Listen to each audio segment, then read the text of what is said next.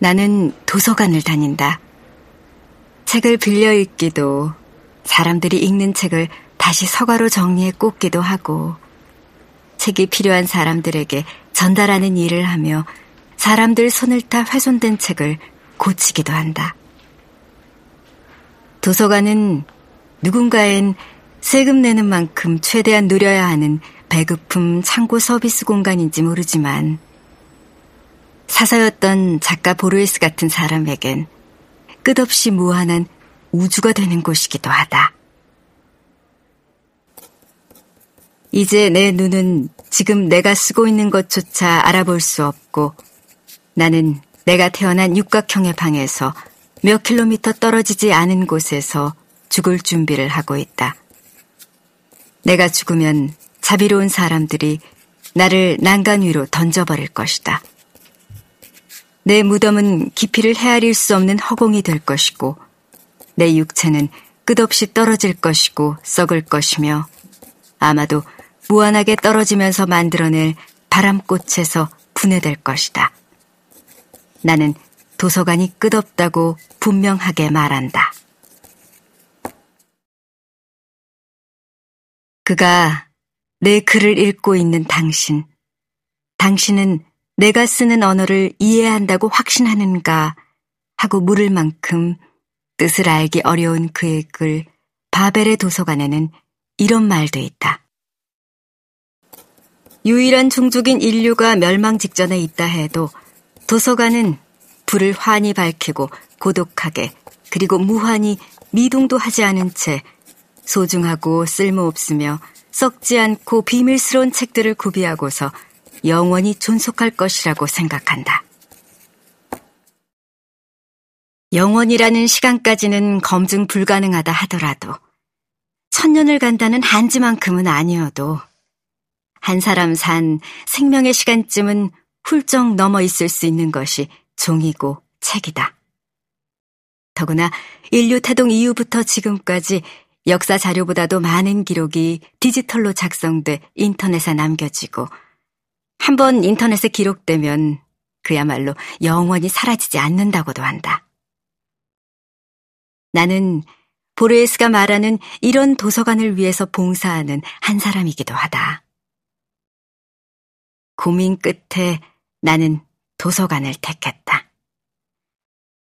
책을 만들어 ISBN을 받아 도서관에 놓으면 보르에스의 말처럼 시간 속 어디, 세상 어딘가에 있었다는 것을 누군가는 알 수 있지 않을까? 그래서 글을 쓰기로 했다.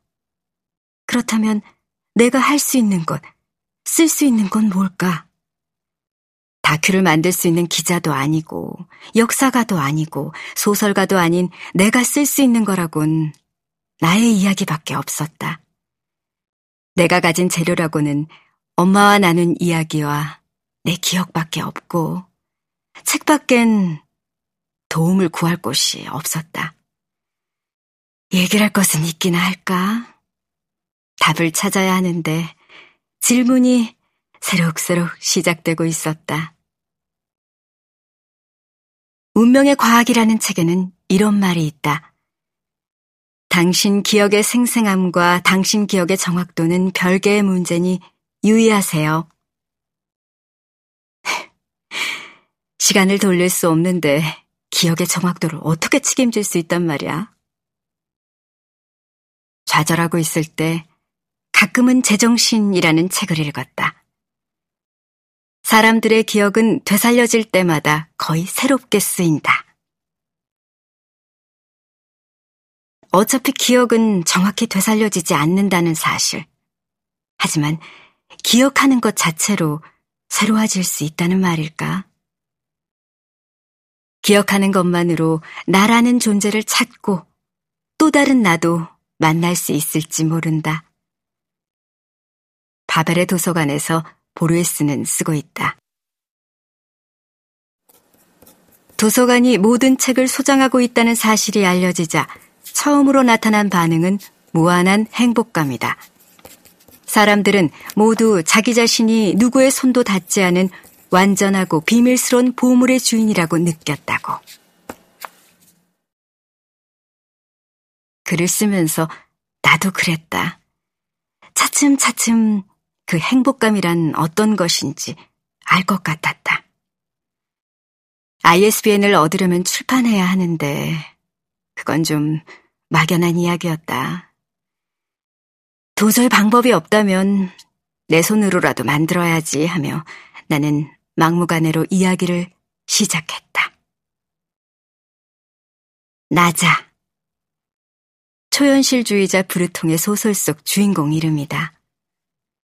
그 소설은 나는 누구인가 라는 질문으로 시작한다. 내가 글을 시작하며 나자를 떠올린 이유는 그것이다. 나자는 희망이란 뜻을 가진 러시아어의 앞부분, 그러니까 단지 그 시작이라 하기 때문이기도 하다. 희망을 말하기 시작했지만 반드시 희망이 되어 끝날지는 알 수 없다. 소설의 작가가 길에서 우연히 나자를 만났듯이 나는 도서관에서 책들과 사람들을 만났다. 일상의 사건, 책을 만나는 순간, 글이 되는 순간, 그림이 되는 찰나, 그리고 이 책이 만들어질 수 있었던 만남까지. 그저 그런 일들이 일어났을 뿐 어느 시간도 계획하고 확신한 적 없었다. 희미하게 빛나던 그 모든 우연들을 감사히 모아 나 그리고 엄마의 이야기를 담아보았다. 흩뿌려진 물감 같은 모양의 무슨 그림이 떠올라 보일지 모르겠다. 때로 애셔의 손을 그리는 손처럼 서로 서로 존재를 지키고 있기도 하다. 엄마하고 나처럼.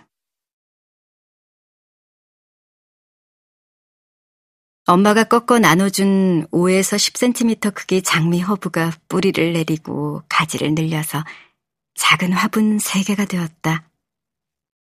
엄마는 서울에 올 때마다 웃자란다 싶은 아이들을 똑똑 꺾어 흙에 물에 꽂아둔다. 물을 많이 주지 않아도 햇볕에 놓아두면 뿌리를 내고 줄기를 뻗고 잎을 늘리는 장미 허브의 강한 생명력은 아름답고 경이로웠다. 이상적인 가족을 상징할 땐 뿌리 깊은 나무를 말들 하지만 가족이란 장미 허브류 식물 같은 것이라 생각해 본다.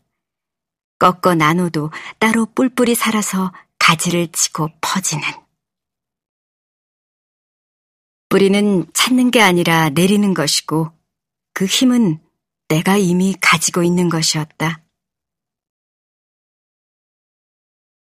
내게 매섭게 쏘아붙이던 이용자의 그 눈이 떠오른다. 소설 속 나자의 고사리 같은 눈이 그 위로 겹친다. 그래, 도서관은 그들과 함께해야 하는 곳이기도 하다. 글을 한 꼭지 한 꼭지 떨어내는 순간순간마다 나 역시 보르이스처럼 묻는다. 내 글을 읽고 있는 당신, 당신은 내가 쓰는 언어를 이해한다고 확신하는가 하고. 이를 위해 난 쇠빙선 같은 용기를 내야 한다. 나 아줌마는 오늘 생각한다. 인생의 전환점을 언제 돌았는지, 아직 갈 길이 멀었는지, 아니면 불쑥 끝나버릴 건지, 어떡 하고 살아야 하는 건지 고민할 때가 많아졌다. 젊음도, 사랑도, 사람도 사라지고 바래고 잃는다는 안타까운 슬픔이 어느 때보다 절절해진다. 어릴 적 보고 펑펑 울던 영화를 하나 찾았다. 사랑의 은하수. 갱년기 아줌마가 돼서 그런지 엉뚱한 생각이 불쑥거리길래 예전에 가문 같은 건 없나 싶다가 마지막 장면에 다시 울어버렸다. 화면이 흰빛으로 가득했다. 리차드와 앨리스 두 주인공이 아마도 천국인 듯한 공간에서 눈을 맞추고 미소 짓고 손을 맞잡으면서 끝났다. 그렇지. 사랑으로 돌고 도는 저런 시공간이라면 어디가 전환점이고 어디가 시작이고 끝인지 무슨 의미가 있을까? Somewhere in time. 시간 속 그 어딘가에 살았고 사랑을 했으면 그뿐이지. 그래. 그렇게 희망을 시작하자, 나자. 이제 내 하는 이야기 한번 들어주겠니?